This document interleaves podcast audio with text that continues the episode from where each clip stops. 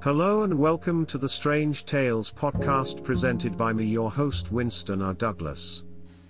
We are a weekly podcast that looks at weird and wonderful tales from history, true crime, conspiracies, and much more.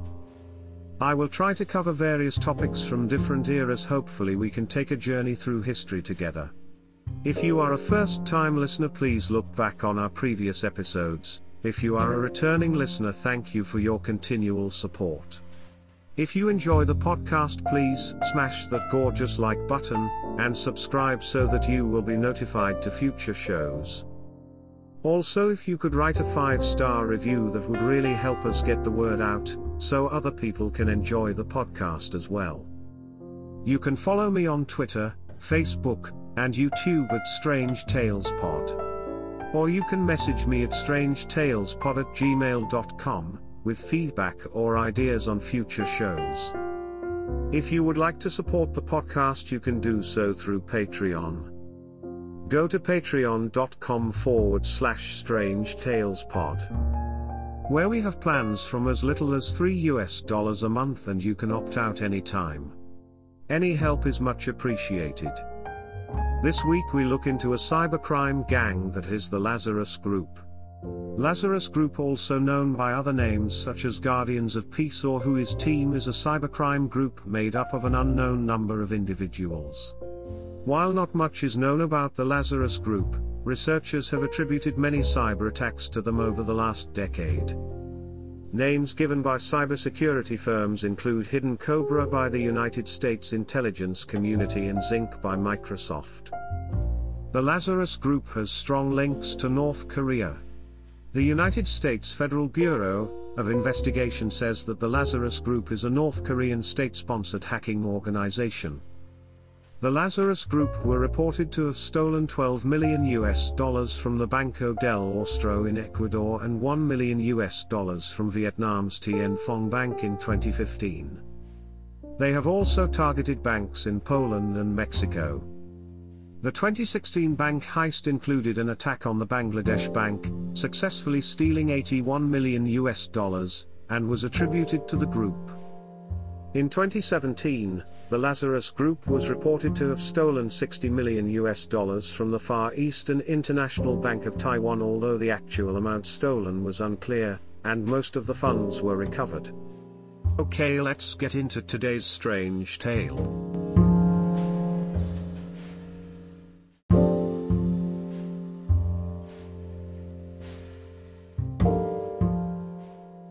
It is not clear who is really behind the group, but media reports have suggested the group has links to North Korea. Kaspersky Lab reported in 2017 that Lazarus tended to concentrate on spying and infiltration cyber attacks, whereas a subgroup within their organization, which Kaspersky called Bluenoroff, specialized in financial cyber attacks. However, Kaspersky also acknowledged that the repetition of the code could be a false flag meant to mislead investigators and pin the attack on North Korea, given that the worldwide WannaCry worm cyber attack copied techniques from the NSA as well. This ransomware leverages an NSA exploit known as Eternal Blue that a hacker group known as Shadow Brokers made public in April 2017. Symantec reported in 2017 that it was highly likely that Lazarus was behind the WannaCry attack.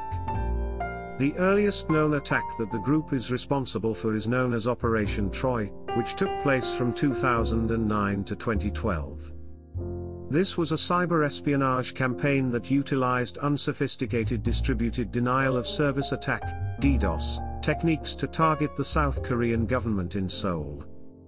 They were also responsible for attacks in 2011 and 2013. It is possible that they were also behind a 2007 attack targeting South Korea, but that is still uncertain.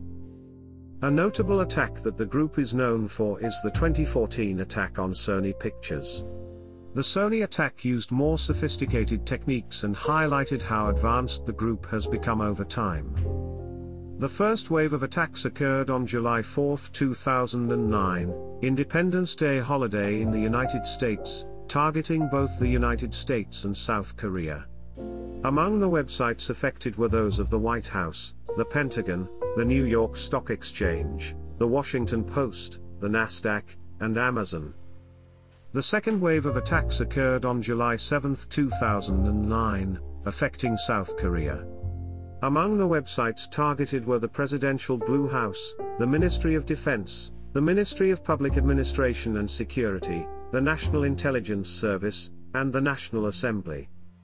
Security researcher Chris Kubecka presented evidence multiple European Union and United Kingdom companies unwittingly helped attack South Korea due to a W32.dozer infections, malware used in part of the attack.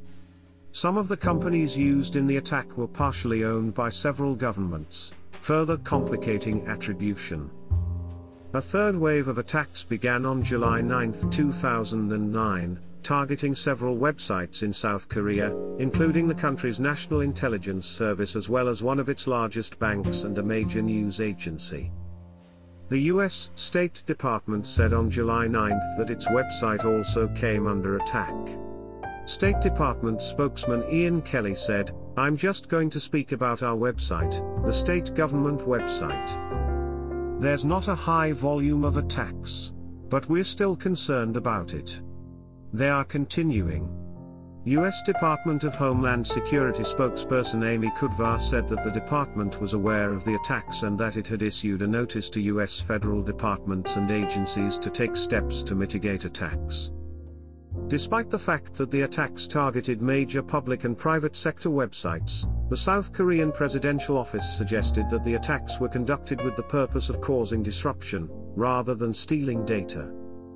However, Jose Nazario, manager of a US network security firm, claimed that the attack is estimated to have produced only 23 megabits of data per second, not enough to cause major disruptions. That being said, websites reported service disruptions for days following the attack.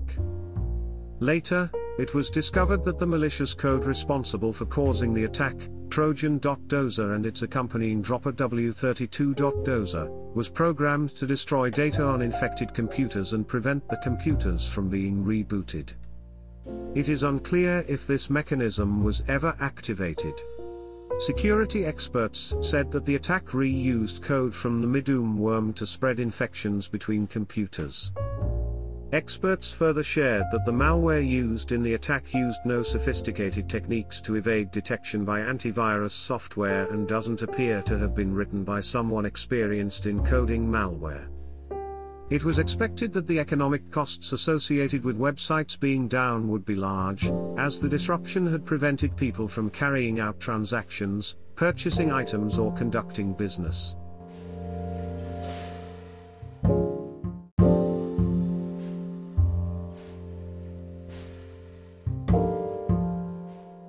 It is not known who is behind the attacks. Reports indicate that the type of attacks being used, commonly known as distributed denial of service attacks, were unsophisticated.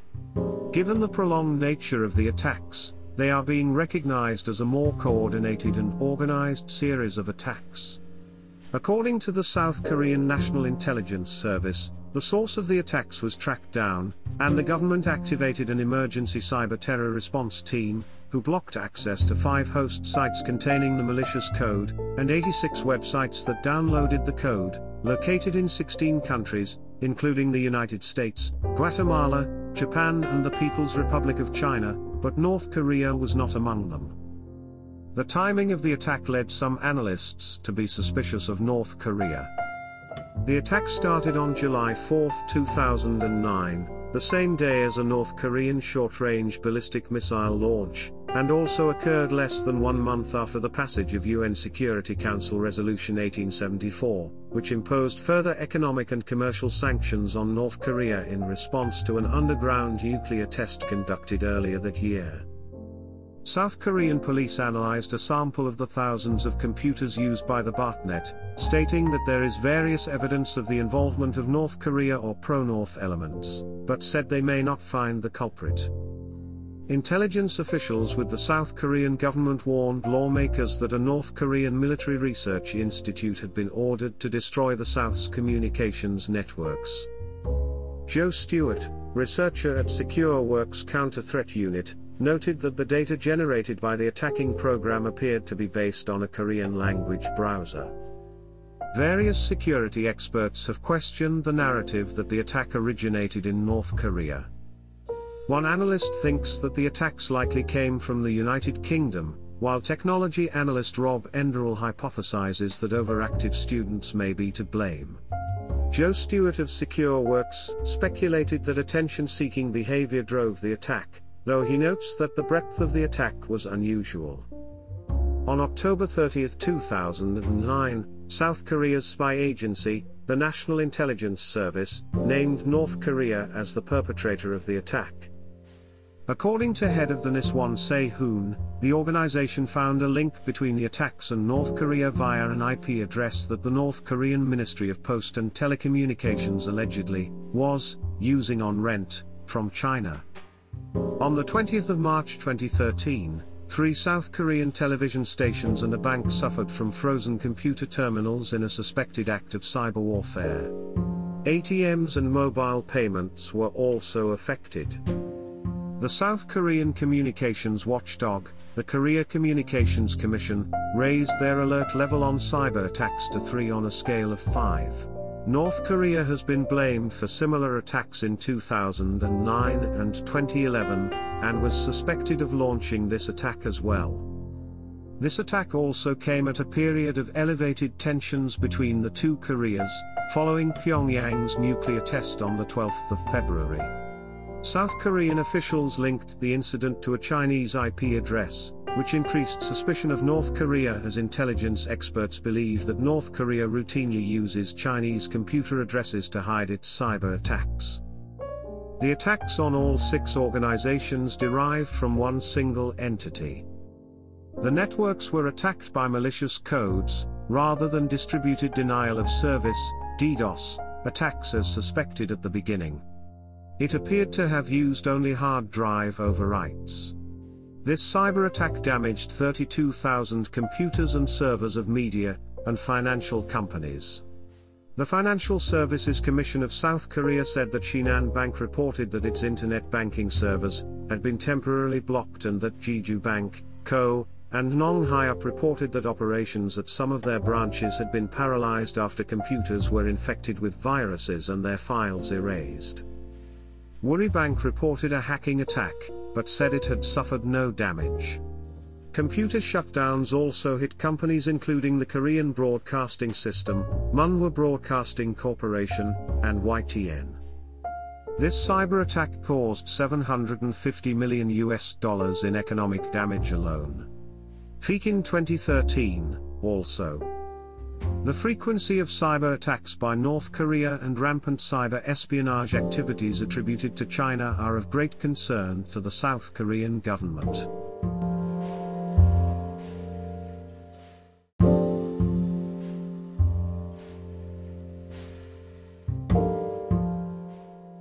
The June 25 cyber terror is an information leak that occurred on June 25, 2013 that targeted Cheongwadae and other institutions.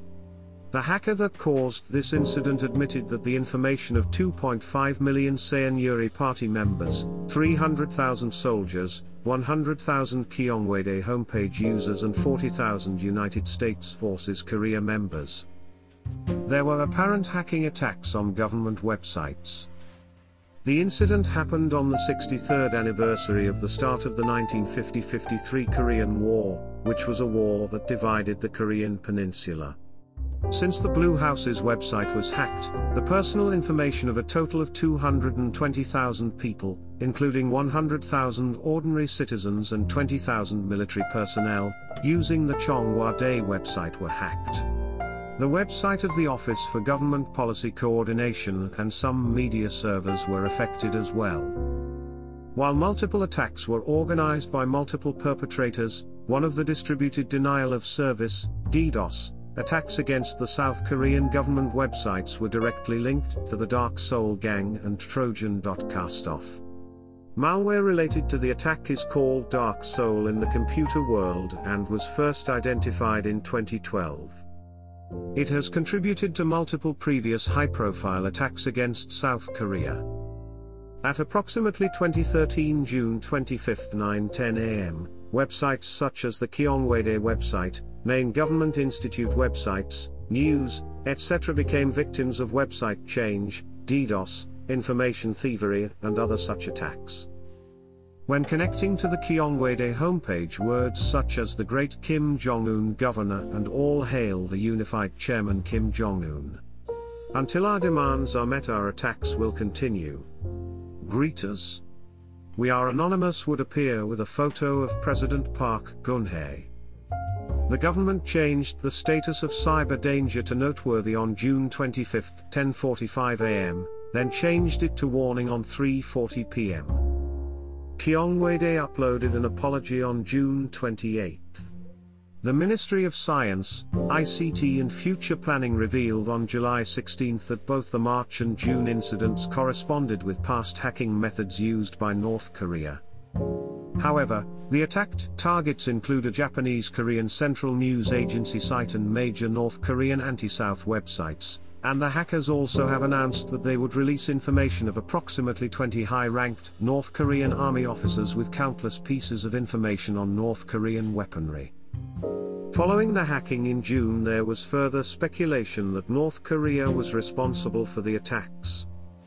Investigators found that an IP address used in the attack matched one used in previous hacking attempts by Pyongyang. Park Ye-moon, a former Director General at the Ministry of Science, ICT and Future Planning said, 82 malignant codes, collected from the damaged devices, and internet addresses used for the attack, as well as the North Korea's previous hacking patterns, proved that the hacking methods were the same as those used in the 20th of March cyber attacks. With this incident, the Korean government publicly announced that they would take charge of the Cyber Terror Response Control Tower and along with different ministries, the National Intelligence Service, NIS, will be responsible to build a comprehensive response system using the national cyber security measures. The South Korean government asserted a Pyongyang link in the March cyber attacks, which has been denied by Pyongyang. A 50-year-old South Korean man identified as Mr. Kim is suspected to be involved in the attack. 2014, Sony breach. The exact duration of the hack is yet unknown. US investigators say the culprits spent at least two months copying critical files. A purported member of the Guardians of Peace, GOP, who has claimed to have performed the hack stated that they had access for at least a year prior to its discovery in November 2014, according to Wired. The hackers involved claim to have taken more than 100 terabytes of data from Sony, but that claim has never been confirmed. The attack was conducted using malware. Although Sony was not specifically mentioned in its advisory, US CERT said that attackers used a server message block, SMB, worm tool to conduct attacks against a major entertainment company. Components of the attack included a listening implant, backdoor, proxy tool, destructive hard drive tool, and destructive target cleaning tool. The components clearly suggest an intent to gain repeated entry, extract information, and be destructive, as well as remove evidence of the attack.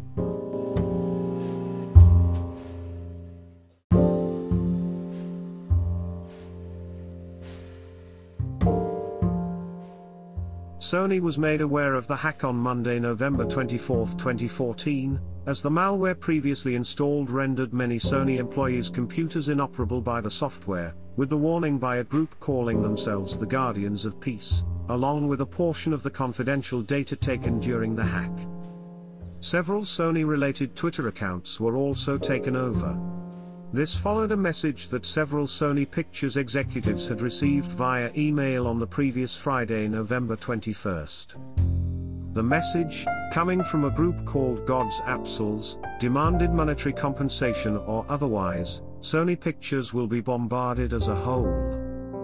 This email message had been mostly ignored by executives, lost in the volume they had received or treated as spam email.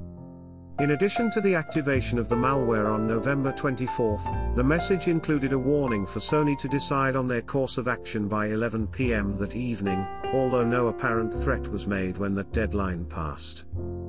In the days following this hack, the Guardians of Peace began leaking yet unreleased films and started to release portions of the confidential data to attract the attention of social media sites, although they did not specify what they wanted in return. Sony quickly organized internal teams to try to manage the loss of data to the internet, and contacted the FBI, and the private security firm FireEye to help protect Sony employees whose personal data was exposed by the hack, repair the damaged computer infrastructure and trace the source of the leak. The first public report concerning a North Korean link to the attack was published by Re/Code on November 28 and later confirmed by NBC News. This is absurd. Yet it is exactly the kind of behavior we have come to expect from a regime that threatened to take merciless countermeasures against the US over Hollywood comedy, and has no qualms about holding tens of thousands of people in harrowing gulags. On December 8, 2014, alongside the eighth large data dump of confidential information, the Guardians of Peace threatened Sony with language relating to the September 11 attacks that drew the attention of US security agencies. North Korean state-sponsored hackers are suspected by the United States of being involved in part due to specific threats made towards Sony and movie theaters showing The Interview, a comedy film about an assassination attempt against Kim Jong-un. North Korean officials had previously expressed concerns about the film to the United Nations, stating that to allow the production and distribution of such a film on the assassination of an incumbent head of a sovereign state should be regarded as the most undisguised sponsoring of terrorism as well as an act of war.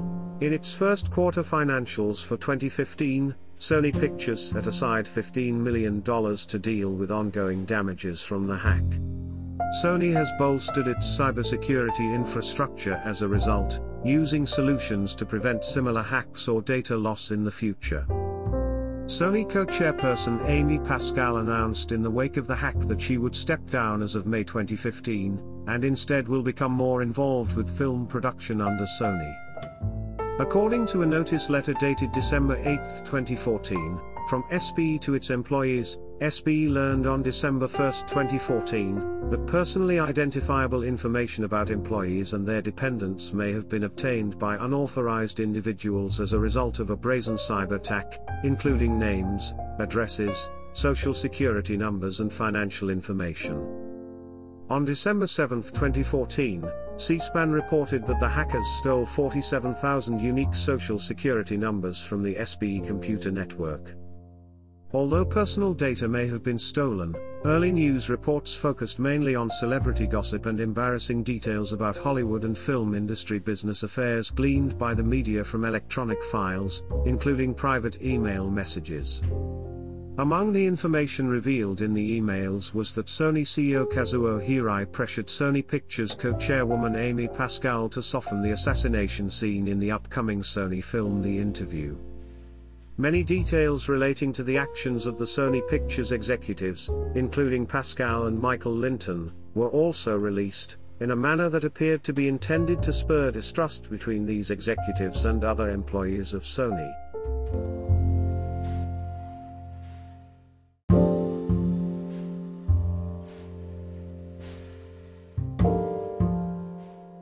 Other emails released in the hack showed Pascal and Scott Rudin, a film and theatrical producer, discussing Angelina Jolie.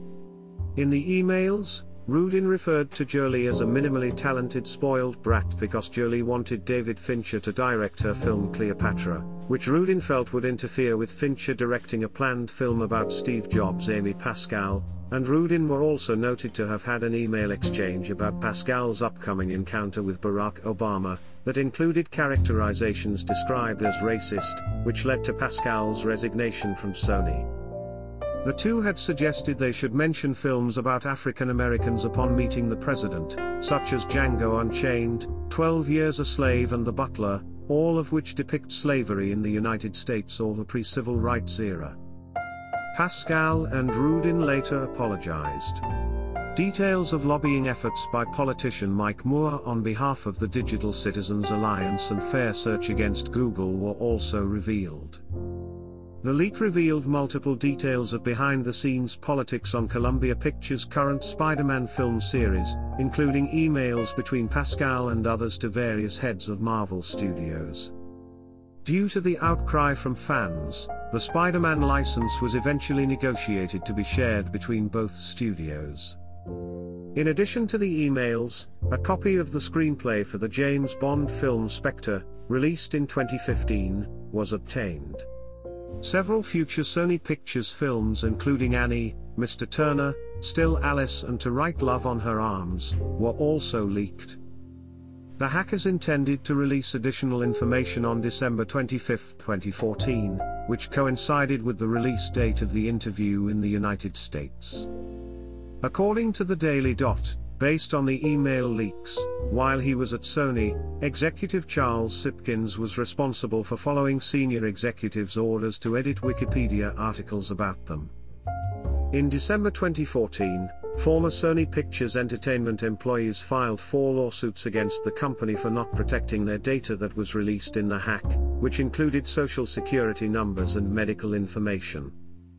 As part of the emails, it was revealed that Sony was in talks with Nintendo to make an animated film based on the Super Mario Bros. series, which came to fruition four years later, albeit under Universal and Illumination instead of Sony.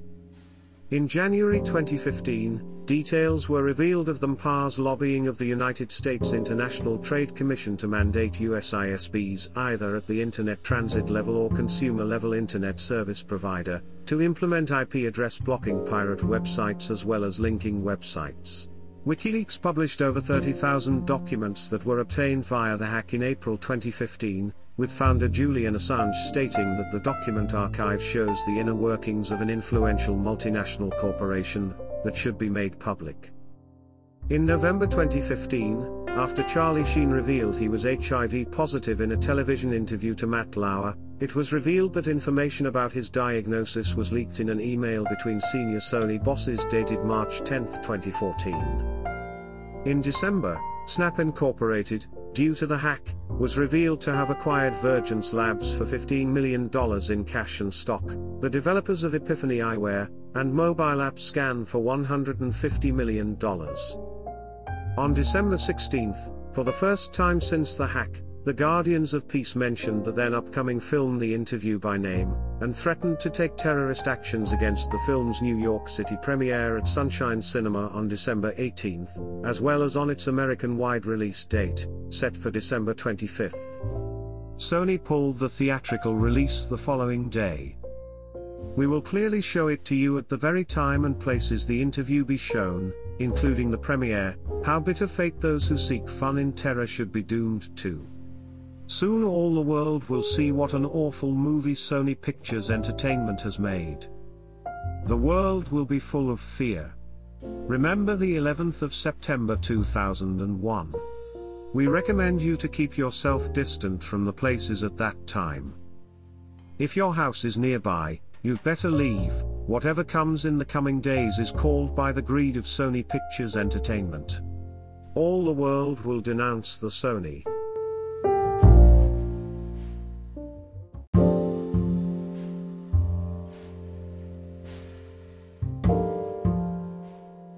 Seth Rogen and James Franco, the stars of the interview, responded by saying they did not know if it was definitely caused by the film, but later cancelled all media appearances tied to the film outside of the planned New York City premiere on December 16, 2014. Following initial threats made towards theaters that would show the interview, several theatrical chains, including Carmike Cinemas, Bowtie Cinemas, Regal Entertainment Group, Showcase Cinemas, AMC Theaters, Cinemark Theaters, as well as several independent movie theater owners announced that they would not screen the interview. The same day, Sony stated that they would allow theaters to opt out of showing the interview, but later decided to fully pull the national December 25 release of the film, as well as announce that there were no further release plans to release the film on any platform, including home video, in the foreseeable future. On December 18, two messages, both allegedly from the Guardians of Peace, were released. One, sent in a private message to Sony executives, stated that they would not release any further information if Sony never releases the film and removed its presence from the internet. The other, posted to Pastebin, a web application used for text storage that the Guardians of Peace have used for previous messages, stated that the studio had suffered enough and could release the interview, but only if Kim Jong un's death scene was not too happy. The Post also stated that the company cannot test them again, and that if Sony Pictures makes anything else, they will be here ready to fight. President Barack Obama, in an end-of-year press speech on December 19, commented on the Sony hacking and stated that he felt Sony made a mistake in pulling the film, and that producers should not get into a pattern where you are intimidated by these acts. He also said, We will respond proportionally and we will respond in a place and time, and manner that we choose. In response to President Obama's statement, Sony Entertainment's CEO Michael Lynton said on the CNN program Anderson Cooper 360 that the public, the press and the president misunderstood the events. Lynton said the decision to cancel the wide release was in response to a majority of theaters pulling their showings and not to the hackers' threats. Lynton stated that they would seek other options to distribute the film in the future, and noted we have not given in. And we have not backed down. We have always had every desire to have the American public see this movie. On December 23, Sony opted to authorize approximately 300 mostly independent theaters to show the interview on Christmas Day, as the four major theater chains had yet to change their earlier decision not to show the film. The FBI worked with these theaters to detail the specifics of the prior threats and how to manage security for the showings, but noted that there was no actionable intelligence on the prior threats. Sony's Lynton stated on the announcement that we are proud to make it available to the public and to have stood up to those who attempted to suppress free speech. The interview was also released to Google Play, Xbox Video, and YouTube on December 24. No incidents predicated by the threats occurred with the release, and instead, the unorthodox release of the film led to it being considered a success due to increased interest in the film following the attention it had received. On December 27, the North Korean National Defense Commission released a statement accusing Obama of being the chief culprit who forced the Sony Pictures Entertainment to indiscriminately distribute the movie.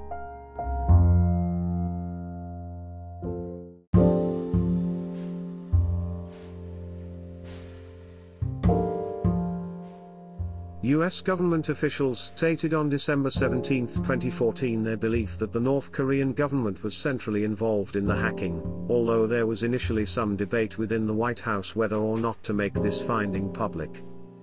White House officials treated the situation as a serious national security matter, and the FBI formally stated on December 19 that they connected the North Korean government to the cyber attacks.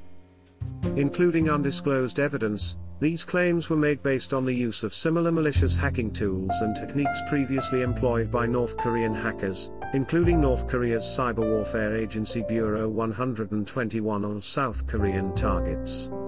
According to the FBI, Technical analysis of the data deletion malware used in this attack revealed links to other malware that the FBI knows North Korea previously developed. For example, there were similarities in specific lines of code, encryption algorithms, data deletion methods, and compromised networks. The FBI also observed significant overlap between the infrastructure used in this attack and other malicious cyber activity the US government has previously linked directly to North Korea. For example, the FBI discovered that several IP addresses associated with known North Korean infrastructure communicated with IP addresses that were hard-coded into the data deletion malware used in this attack. The FBI later clarified that the source IP addresses were associated with a group of North Korean businesses located in Shenyang in northeastern China. Separately, the tools used in the SB attack have similarities to a cyber attack in March of last year against South Korean banks and media outlets, which was carried out by North Korea. The FBI later clarified more details of the attacks, attributing them to North Korea by noting that the hackers were sloppy with the use of proxy IP addresses that originated from within North Korea. At one point the hackers logged into the Guardians of Peace Facebook account and Sony's servers without effective concealment. FBI Director James Comey stated that internet access is tightly controlled within North Korea, and as such, it was unlikely that a third party had hijacked these addresses without allowance from the North Korean government. The National Security Agency assisted the FBI in analyzing the attack, specifically in reviewing the malware and tracing its origins. NSA Director Admiral Michael Rogers agreed with the FBI that the attack originated from North Korea. A disclosed NSA report published by Der Spiegel stated that the agency had become aware of the origins of the hack due to their own cyber intrusion on North Korea's network that they had set up in 2010, following concerns of the technology maturation of the country. The North Korean news agency KCNA denied the wild rumors of North Korean involvement, but said that 3. The hacking into the Sony pictures might be a righteous deed of the supporters and sympathizers with the DPRK in response to its appeal. North Korea offered to be part of a joint probe, with the United States to determine the hackers' identities, threatening consequences if the United States refused to collaborate, and continued the allegation. The US refused and asked China for investigative assistance instead. Some days after the FBI's announcement, North Korea temporarily suffered a nationwide internet outage, which the country claimed to be the United States' response to the hacking attempts. On the day following the FBI's accusation of North Korea's involvement, the FBI received an email purportedly from the hacking group, linking to a YouTube video entitled You Are an Idiot, apparently mocking the organization. December 19, 2014, U.S. Secretary of Homeland Security Jeh Johnson released a statement The cyber attack against Sony Pictures Entertainment was not just an attack against a company and its employees. It was also an attack on our freedom of expression and way of life. He encouraged businesses and other organizations to use the cybersecurity framework developed by the National Institute of Standards and Technology NIST to assess and limit cyber risks and protect against cyber threats. Secretary of State John Kerry published his remarks condemning North Korea for the cyber attack and threats against movie theaters and moviegoers. This provocative and unprecedented attack and subsequent threats only strengthen our resolve to continue to work with partners around the world to strengthen cybersecurity, promote norms of acceptable state behavior, uphold freedom of expression, and ensure that the Internet remains open, interoperable, secure, and reliable, he said. On January 2, 2015, the US, under an executive order issued by President Obama, installed additional economic sanctions on already sanctioned North Korea for the hack, which North Korean officials called out as groundlessly stirring up bad blood towards the country.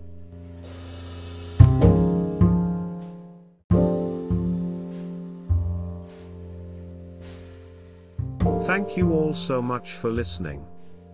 I really hope that you enjoyed today's strange tale. If you did please smash that gorgeous like button, and subscribe so that you will be notified to future shows. Also if you could write a 5-star review that would really help us get the word out, so other people can enjoy the podcast as well. You can follow me on Twitter, Facebook, and YouTube at Strange Tales Pod. Or you can message me at strangetalespod at gmail.com, with feedback or ideas on future shows. If you would like to support the podcast, you can do so through Patreon. Go to patreon.com forward slash strange tales pod. Where we have plans from as little as 3 US dollars a month and you can opt out anytime. Any help is much appreciated. This is me, your host Winston R. Douglas, signing out for now. Thanks again, hope to see you again soon.